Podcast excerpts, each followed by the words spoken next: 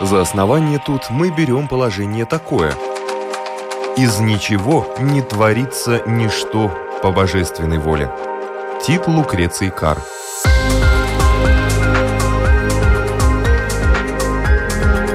Дерзкие теории, смелые гипотезы, предположения, которые завтра могут стать аксиомами. Программа обо всем, что нас окружает. Природа вещей – на Латвийском радио 4.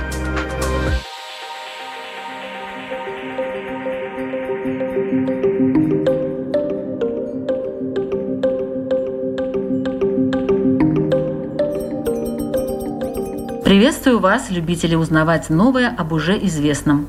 В эфире программа «Природа вещей» и я, ее ведущая Людмила Вавинска. Наверное, мало о ком было сложено столько легенд и известно столько мифов, как о подводных хищниках. Вот, например, акула. Она и кровожадная, и беспощадная, а название «рыла» уже может означать, что с интеллектом у нее должно быть не очень. Или, скажем, пираньи. Сразу представляется река или, на худой конец, аквариум большой такой, кишащий этими звероподобными рыбами, которые только и ждут, чтобы какой-нибудь зазевавшийся любитель природы засунул туда руку. И вот море крови наполняет воду, как показывается в разных видео. В общем, жуть. Но скажите мне, пожалуйста, кто из вас вживую видел акул вблизи или пираний, наблюдал за их поведением, изучал их особенности развития в нынешнем виде и в исторической ретроспективе? Я пригласила в программу «Природа вещей» человека, который все это делал и готов поделиться своим опытом и знаниями. Ярослав Попов, палеонтолог, научный сотрудник отдела фондов Российского государственного Дарвиновского музея. Добрый день. Добрый день.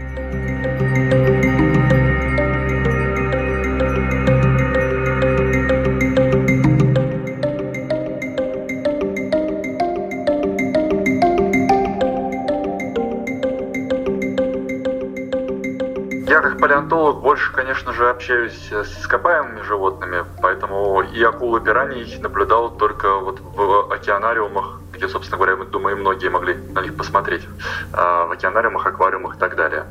Но Понятное дело, что я общаюсь с большим количеством ихтиологов, поэтому от них много чего интересного тоже слышал, знаю. Кроме того, много приходится читать всякой разной литературы, очень много исследований самых разных проводится, поэтому хочется верить, что про этих животных я знаю достаточно много.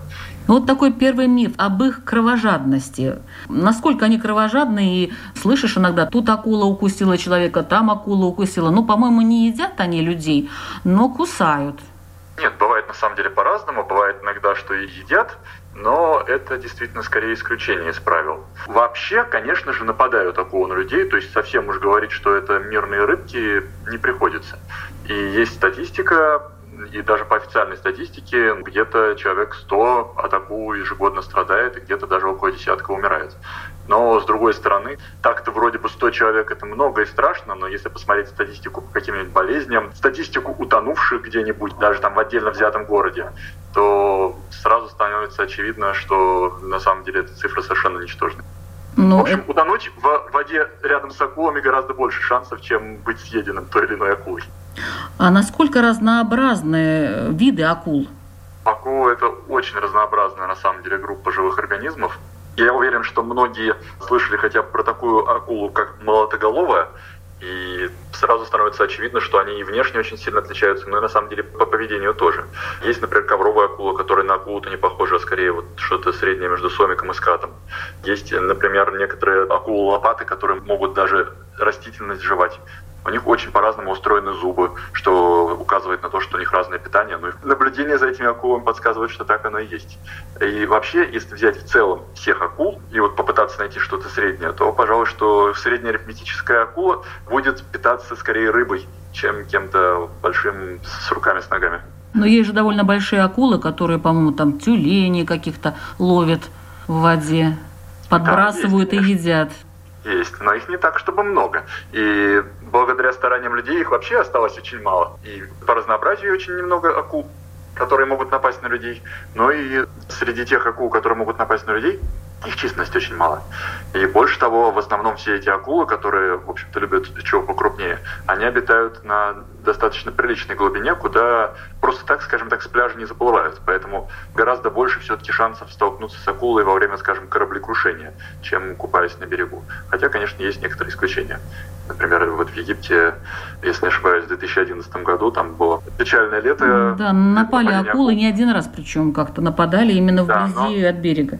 Но это аномалия, потому что лето было крайне жаркое, а во время жары, во-первых, рыбам не хватает пищи просто-напросто, а во-вторых, в принципе, у них поведение очень сильно отменяется и очень сильно отличается от типичного. Вот, например, с теми же пираньями тоже, как только аномальная какая-то жара, так э, тоже они становятся гораздо агрессивнее. Но, может быть, просто не хватает им кислорода? Ну, отчасти да. Отчасти с этим это тоже связано, и поэтому они пытаются держаться у поверхности, и, соответственно, у поверхности начинают кого-нибудь уже и хватать. То есть выходят из своих типичных регионов охоты. А какие а... есть особенности акул? Вот какие у них есть свойства такие, которыми они отличаются от других рыб? Ну, начнем с того, что акулы – это хрящевые рыбы. И для меня, как для палеонтолога, это, пожалуй, одно из самых важных свойств акул, потому как практически весь скелет у них состоит из хрящей. То есть из того же самого материала примерно, что и наш нос, и наши уши. Но не стоит думать, что вот прям вот скелет акулы так уж хорошо гнется, все-таки это хрящ такой укрепленный. Но он обладает некоторыми особенностями, отличающими от костей. Во-первых, соответственно, хрящевой скелет более легкий, и возможно, что акулы как раз пошли по пути становления хрящевого скелета для того, чтобы вырастать покрупнее и при этом сохранять подвижность. Но, с другой стороны, конечно же, есть у этого скелета некоторые недостатки. Особенно они заметны для палеонтологов, потому что, как правило, акулы в ископаемом состоянии не сохраняются. От них остаются только твердые зубы и больше ничего. И это всегда очень печально, потому что хочется проследить историю какого-то животного. А в итоге, как начинаешь смотреть на историю акулы, так сплошные зубы. А как же вы их изучаете в таком случае? В первую очередь по зубам-то и изучаем.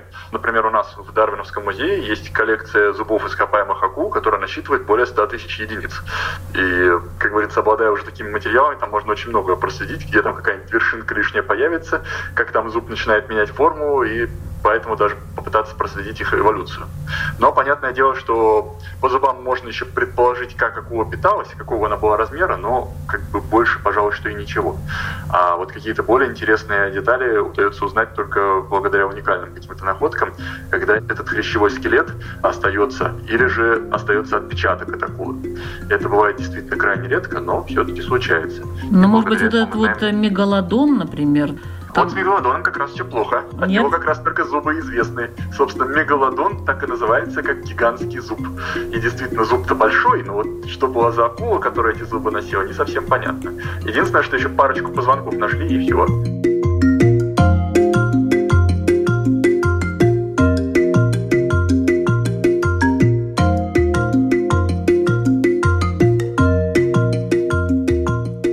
Массовое вымирание морских видов, которое произошло в пермский период, не повлияло на одного из самых древних хищников водных глубин. Этот крупный ихтиозавр имел около 8,5 метров в длину и жил 247-242 миллиона лет назад.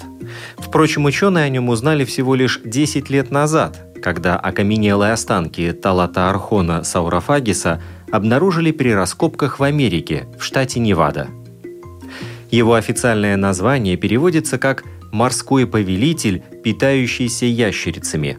Предполагается, что талата-архоны были одними из первых морских хищников, способных съедать добычу, близкую к ним по размерам. В этом им помогали мощные челюсти, оснащенные 12-сантиметровыми зубами с режущими кромками.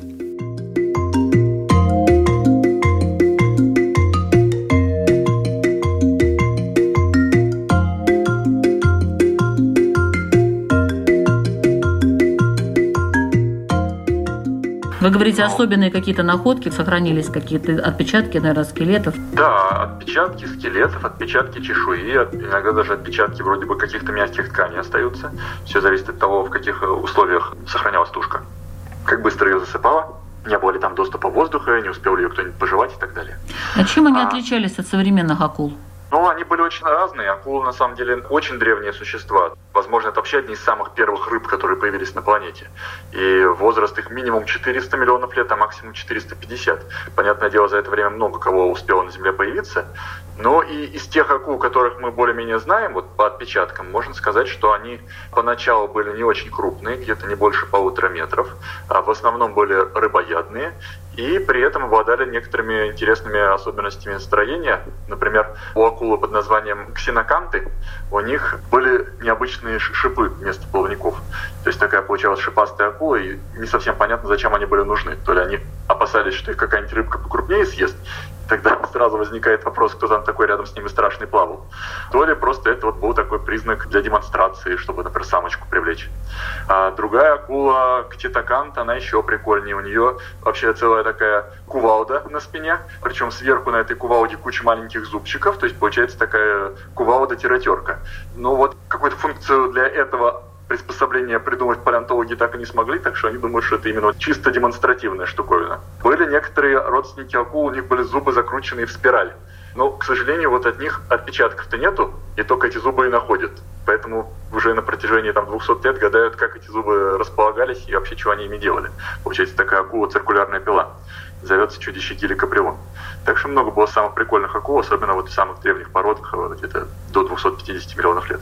Ну и сейчас, по-моему, акулы отличаются своими зубами.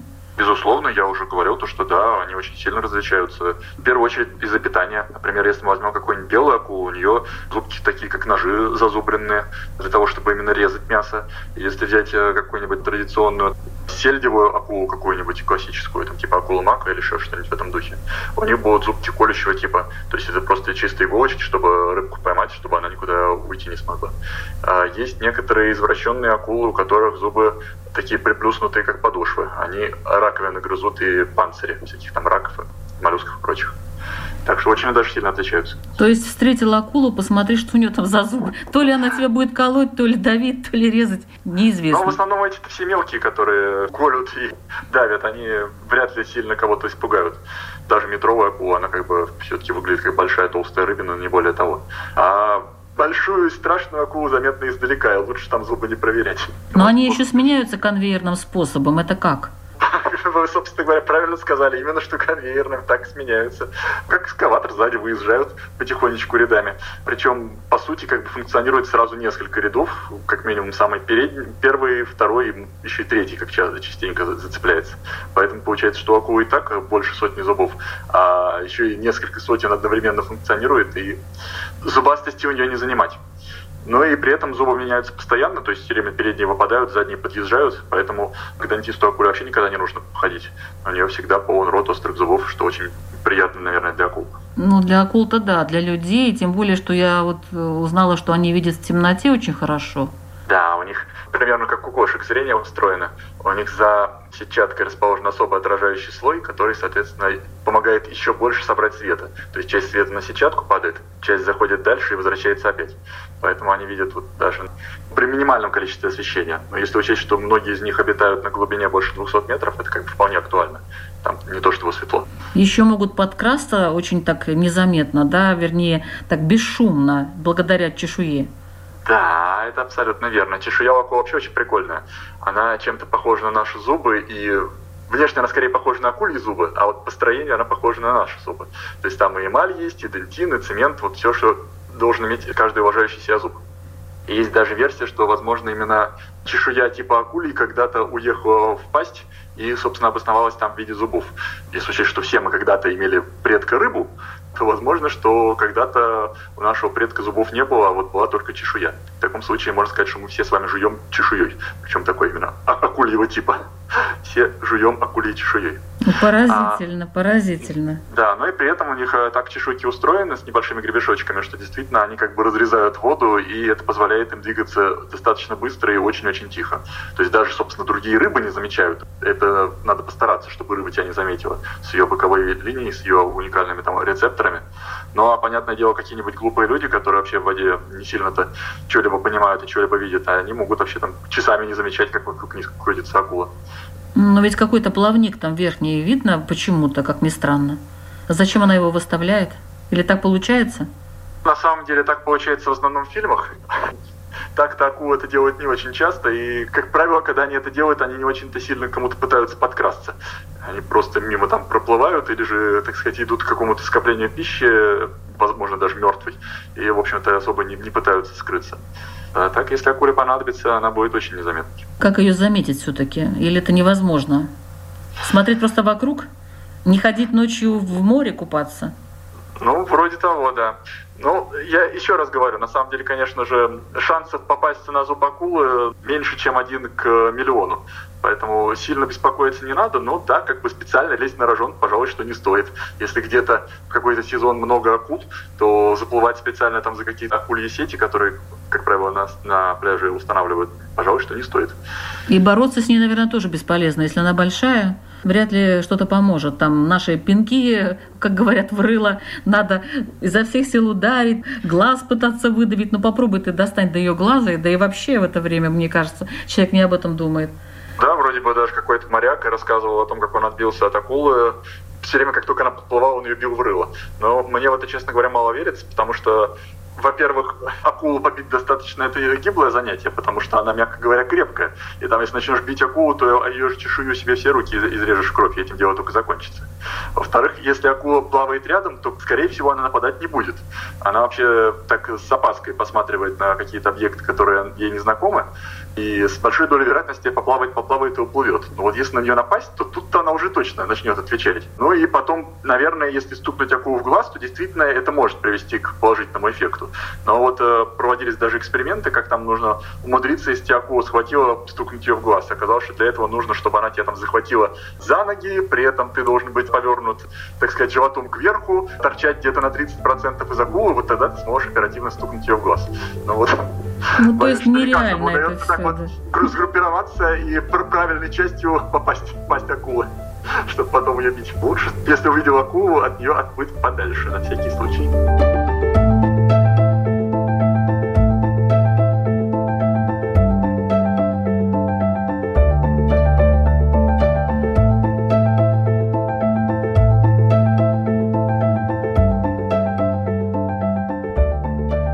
Вот один такой тоже простой обывательский вопрос, который я иногда вижу там в каких-то социальных сетях, что акула может человека, который, ну, скажем так, толстенький, принять его за тюленя. Такое может быть или нет? Или акула как-то чувствует по запаху, что это явно не тюлень? Ну, во-первых, у акулы обоняние, мягко говоря, приличное, поэтому я уверен, что она способна отличить человека от тюленя.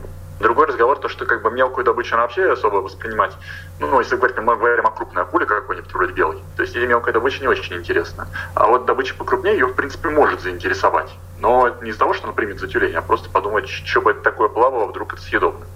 Но на самом деле действительно говорят, вроде бы иногда акулы принимают разные объекты за тюлени, но это все-таки не люди, а что-то покрупнее.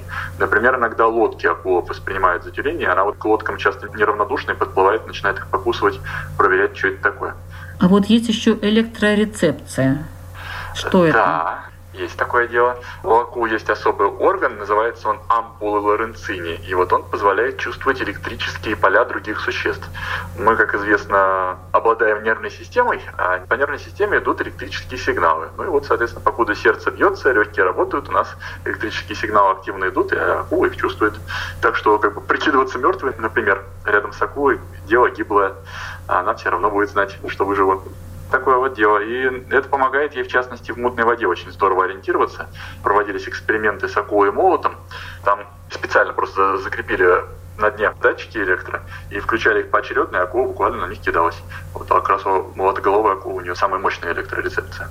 Вообще вот мне непонятно вид этой акулы, акула молот. Вот зачем спереди такое пространство, разделяющее глаза? Ну, я на самом деле этим вопросом очень долго и тоже интересовался. Пытался помучить и некоторых специалистов в океанариуме, которые там с акулами очень много занимаются. И э, много-много всяких научных статей перелопатил, но в итоге так однозначного ответа я и не нашел. Вот, собственно, единственное, что мне удалось найти, это то, что у них из-за того, что такая форма головы, широко разнесены глаза и вроде как пошире угол зрения, первый момент. И второй момент, у нее вот вроде бы как, по сравнению с другими акулами, самая шикарная электрорецепция. Можете это как-то вот помогает в ее стиле охоты. Но откровенного и стопроцентного ответа я так, к сожалению, не нашел. Да. Возможно, что это, собственно, ученые до сих пор так и не выяснили. Да, это вообще удивительный вариант, потому что плавать э, с таким вот молотом спереди, это, по-моему, очень сложно, и это мешает. И... В воде там места много, я не думаю, что это ей сильно мешает. Нет, нет, того, я говорю про говорится, быстроту. Да, но скорость, правильно, да, то есть обтекаемость, конечно, страдает. Ну, зато маневренность ничего.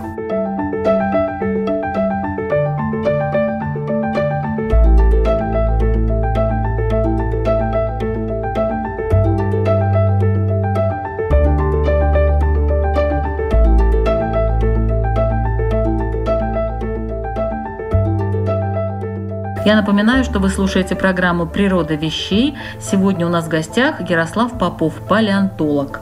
И мы переходим к пираньям. Ну, давайте. Надо же на вкусненькое что-то тоже такое толстенькое. Да, да, да, да. Ну, кстати, акулы же едят же все-таки. Да, а пираньи едят вообще? Да, Интересно. с большим удовольствием, конечно. А кто? Ну, люди. Ну, люди, наверное, какие-то не европейские. Я думаю, какие-то, может быть, аборигены, которые живут в Амазонии. Ну да, да, да, в Южной Америке. Понятное дело, что пираньи это исходно южноамериканские рыбы, хотя сейчас они уже довольно далеко расползлись благодаря людям. Ну и Конечно же, местные жители давно этих рыб знают и что только с ним не делали. То есть там есть некоторые народы, которые считают пираньи священной рыбой и вообще считают, что там, если, там, так сказать, обидеть пиранью, это страшное кощунство, а другие, наоборот, на определенные праздники только пираньями и питаются, и делают из них и супы, и там и жаркое, и чего только не делают. Так что бедные пираньи страдают от людей, тоже будь здоров. А вы пробовали пираньи? Нет, вот я ни акул, ни пираний, к сожалению, не пробовал. Но думаю, что когда-нибудь до этого дойду. По крайней мере, во Франции, наконец, недавно улиток попробовал, чему был очень рад. Mm-hmm. Кстати, вкусная штука. Надо вот добраться до Южной Америки, тогда можно будет распробовать много чего. На какую наживку их ловят? На самом деле на кусок мяса. То на есть мясо. Это очень даже известное дело, да. Причем, как бы так как их едят, это делают достаточно активно. Есть даже туризм, когда специально ловят их просто ну, из интереса. И именно закидывают кусочек мяса и потом вытаскивают их, они очень даже хорошо на это клюют. Очень быстро. Нормальное дело. Пиранья в каком-то духе аналог гиены, что ли, нашей наземной. То есть она в основном по большей части падальщик, и как раз она уничтожает всю дохлость, которая попадает в реки. А там, слава богу, с деревьев много чего сыпется периодически. Теперь они все это чистят, за что большое спасибо, надо сказать, всем местным жителям и жителям речек, потому что иначе бы там вода бы пахла бы, будь здоров. Ну а вот эти все видео страшные, где человека просто съедают там, или какое-то животное, пиранье просто съедают прям в миг. Это все как? Постановочное или это правда? Но если говорить о людях, ни одного видео настоящего, где бы пираньи съедали людей, я лично не видел. То есть все это либо постановка, либо, собственно, откровенно какие-то кадры из фильмов. А что касается животных, в принципе, да, пираньи могут съесть животное, но, опять же, везде, где я, все видео я, я много пересмотрел, все видео, которые я видел, это, соответственно, там мертвые животные были. То есть кидали там то утку, то курицу, то даже там голову коровы, и вот пираньи очень быстренько это все расчищали до костей. Это да, действительно, но, как я уже сказал, мертвечинку они любят. А если это голодные пираньи и там какой-нибудь сухой сезон, они это с большим удовольствием хомячат. А у меня такое впечатление, что они все время голодные, что им все время хочется есть. Судя по тому, как они нападают на, на всю эту еду. Так это дело в том, что это делается специально. То есть либо это выбирается какой-то определенный сезон, либо даже, например, в качестве туризма специально значит, местные жители отгораживают какую-нибудь часть речки, потом нагоняют туда пираний побольше и, соответственно, держат их на голодном пайке. А потом, как туристы приходят, они вот им такую демонстрацию устраивают. А так, на самом деле, пираньи вполне способны наесться, и далеко не всегда они будут нападать с таким явным энтузиазмом. То есть в обычной обстановке пираньи не будут нападать? Если человек идет, допустим, по реке, рядом плавают сытые пираньи, на крупную живую добычу пираньи, как правило, нападать не будут. Вот я вам сейчас скажу страшную вещь, но на самом деле пираньи довольно трусливые рыбы. И просто так нападать на кого-то большого они не станут, потому что черт его знает, вдруг это большое сейчас в ответ их, их же и сожрет. Тем более, что пираньи, вот вы уже спрашивали, кто их ест, но помимо людей их еще едят и крокодилы, и крупные рыбы, и птицы, и речные дельфины. То есть у них много врагов. И просто так быковать без повода не стоит, потому что, может быть, тебя нечаянно съедят. Поэтому в принципе, на здорового, нормального человека они даже, пожалуй, что в голодный сезон нападать, скорее всего, не станут. А уж когда они сытые, когда нормальный сезон, воды много, еды много, пиранья вообще никогда в жизни не будет плавать никому большому. А при каких условиях вообще она может напасть на человека? Ну вот как раз если это сухой сезон, во-первых, река маленькая, причем даже в принципе, в более-менее высохшей реке пираньи тоже вряд ли будут нападать, но иногда, соответственно, какие-то части реки отшнуровываются, и пираньи оказываются как вот в таком небольшой лужице, грубо говоря. Вот тут они, конечно, дичают, звереют и начинают нападать на всех подряд. А потом очень часто как выясняется, вот случаи нападения пираний связаны с тем, что они просто защищают свое потомство. Пираньи откладывают икру в густые заросли водорослей, и пираньи-отцы, они ретиво очень заботятся о своем потомстве, охраняют его со страшной силой. Вот тут они готовы напасть на кого угодно, даже на очень крупного противника, который заведомо может им, так сказать, дать сдачи. И если вдруг вот как раз в момент сезона размножения кто-нибудь забредет в водоросли и подойдет к гнезду, вот тут пиранья может действительно атаковать. Но в любом случае это будет, скорее всего, там один единичный укус.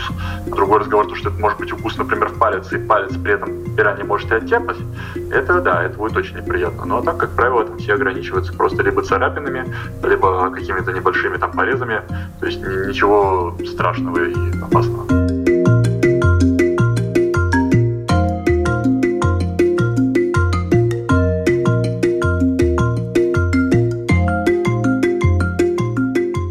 2018 году в Южной Германии были найдены останки плотоядной рыбы, жившей на планете 150 миллионов лет назад.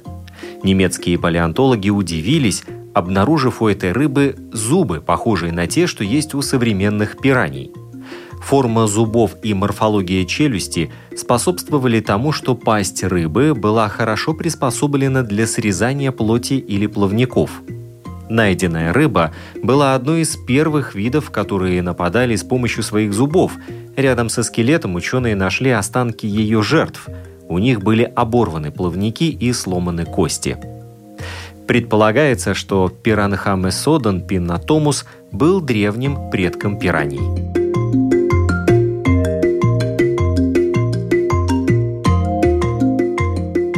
А были ли какие-то случаи гибели людей от пираний? Вот с этим на самом деле все очень сложно, потому что я очень-очень долго пытался найти какие-то достоверные источники, но, как правило, это что-то такое вот прям очень-очень желтая пресса. Ну и даже в этой желтой прессе все совсем неоднозначно. Но вроде бы мне удалось найти четыре случая, когда пираньи все-таки съели людей, и то в каждом случае не совсем понятно. То ли они съели, так сказать, живых людей, то ли люди захлебнулись, и после чего их пираньи съели. И при этом в трех случаях из четырех это были дети. То есть понятное дело, что дети, они, во-первых, и плавать могут не очень хорошо, и вообще как бы отбиться особо не могут, и они более доступная добыча. А единственный случай, когда пираньи вроде как съели взрослого человека, это вот 18-летний студент, который был в Зюзе пьяный и пошел купаться. И опять же, велика вероятность, что он просто захлебнулся, и потом его уж пираньи обглодали. Есть, правда, еще пару случаев, один с кораблем и один с автобусом. Когда они там затонули, автобус, соответственно, съехал в речку в Амазонку, а ну и корабль тоже там врезался в и затонул. И там тоже потом было много найдено трупов, обгрызанных пираньями. Но, опять же, с большой долей вероятности пираньи не трогали никого живого, а подождали, пока добыча уже погибнет, и потом только напали. Потому что людей доставали там через несколько часов, и понятное дело, что они, если бы их даже никаких пираний бы не было, они просто бы захлебнулись за это время. А в каких местностях обитают пираньи? Вот, скажем, кроме Амазонки, есть еще места какие-то? Практически по всем рекам Южной Америки, практически в любой, по крайней мере, крупной реке та или иная разновидность пираний обитает. Их на самом деле много пираний -то тоже. Вот. И, кстати, среди пираний есть вообще растительноядные формы. Причем чисто растительноядные. А какие еще разновидности есть? Например, есть такая прикольная рыба, которая называется паку. Это рыбка как говорят, с человеческими зубами.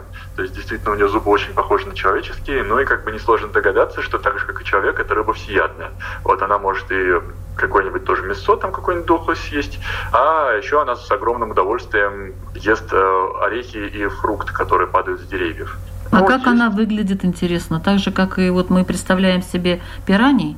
Или все-таки по-другому как-то? Может быть, это какая-то тупиковая ветвь, которая развивалась, могла развиться в человека, но не развилась?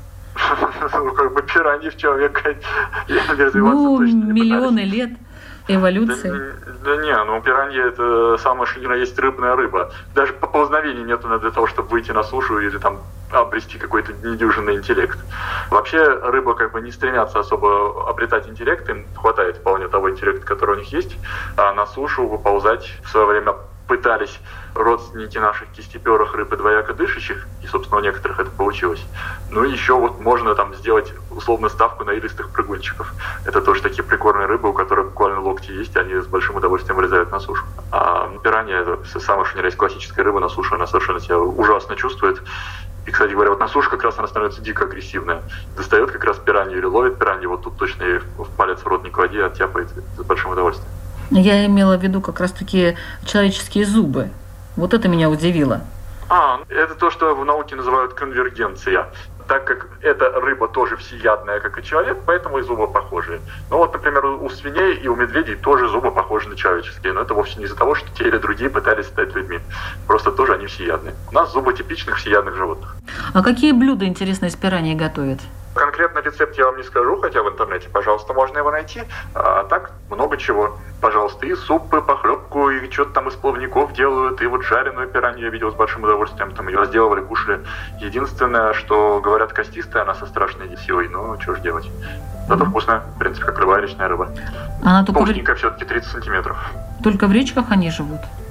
Да, пираньи все будь то растительноядные, обычные классические пираньи или какие-либо еще, это все исключительно речные рыбы.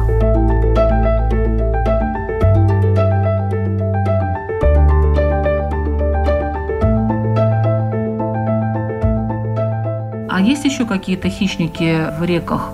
Такие зверские хищники. Я не говорю про щуку, например, это уже наши речки. А вот такое вот, чтобы с мясом, если взять ту же речку Амазонку, там, например, есть много родственников пираньи, и они все очень харизматичные. Например, есть такая здоровеннейшая рыба под названием паяра. Если на нее посмотреть, у нее там впереди будут видны гигантские совершенно клыки, которыми она готова буквально там, казалось бы, прокрыть все на свете. Но на самом деле, несмотря на свой совершенно устрашающий вид, просто чудовищный, эта рыба охотится только на рыб, а эти огромные клыки нужны для того, чтобы пробивать плавательные пузыри, чтобы рыбы, соответственно, теряли ориентацию и попадались уже дальше ей в пасть. Есть, по-моему, называется тигровая рыба, большая тигровая рыба. Это тоже родственник пираньи с совершенно чудовищными острыми зубами, и длиной, по-моему, она чуть ли не до полутора метров вымахивает. То есть выглядит тоже совершенно потрясающе, но при этом, на самом деле, она тоже для людей совершенно не опасна, потому что питается она исключительно рыбой. А потом Помимо рыб, я уже говорил, там все-таки есть крокодилы и дельфины, и много чего еще интересного за постом. А какая рыба самая опасная для человека? Однозначно на этот вопрос ответить сложно, потому что, к сожалению, у нас не так много таких статистических данных по гибели людей от той или иной рыбы. Но, на мой взгляд, гораздо более опасны, например, ядовитые рыбы, такие как рыбы-крылатки или рыбы-зебры. Они, соответственно, вроде бы как бы для людей так опасности особо не представляют и на людей никогда не нападают, но они настолько ядовитые, что от них огромное количество людей гибло. Людей эти рыбы парализовывали, люди тонули, захлебывались, и иногда просто там у них случался паралич легких, очень страшное дело. А мурены очень часто, кстати, нападают на людей, хотя не могу сказать, что прямо они вот так вот тоже смертельные. Ну, понятное дело, акула каждый год по 10 человек-то гибнет, то есть не самая безопасная рыба, но и не сказать, что прямо самая страшная. А рыба фугу? Фугу сама по себе для людей-то она совсем не опасна, но она опасна, когда ее готовят. Известный факт, что блюдо из рыбы фугу, если неправильно приготовить, то можно очень здорово травануться. Ну и при употреблении неправильной рыбы каждый год человек по 5 умирает. От 30 до 50 каждый раз в больницу попадает. Так что если просравнивать с той же пираньей, то, пожалуй, что фугу убивает больше людей, чем пираньи. Я уже сказал, пираньи это всего 4 зарегистрированных случая смертей, а даже нападений там около десятка получается за год в среднем. Можете сказать, вот где безопаснее, на суше или в воде? Я бы сказал, что скорее все-таки на суше, потому что, понятное дело, жизнь в воде эволюционировала гораздо дольше. Но и нам однозначно безопаснее на суше, потому что мы с вами все-таки сухопутные животные. И нам на суше комфортнее, мы тут хотя бы можем как-то ориентироваться и хоть как-то более-менее бодренько двигаться. Ну вот, а в воде может, а вот, например, ту же ногу там поранить и просто захлебнуться. Но другой разговор, конечно же, смотря какие места. Можно найти и места на суше, где тоже ходить не очень-то безопасно. Поэтому все надо делать самому. Спасибо большое. Ярослав Попов, палеонтолог, научный сотрудник отдела фондов Российского государственного Дарвиновского музея. Сегодня мы обсуждали тему про хищников, которые живут в воде и стоит ли их бояться. Программу провела и подготовила Людмила Вавинска, компьютерный монтаж Ингрида Беделе, музыкальное оформление Кристины Золотаренко. Я напоминаю, что «Природа вещей» мы открываем каждый четверг в 3 часа дня на Латвийском радио 4. Присоединяйтесь.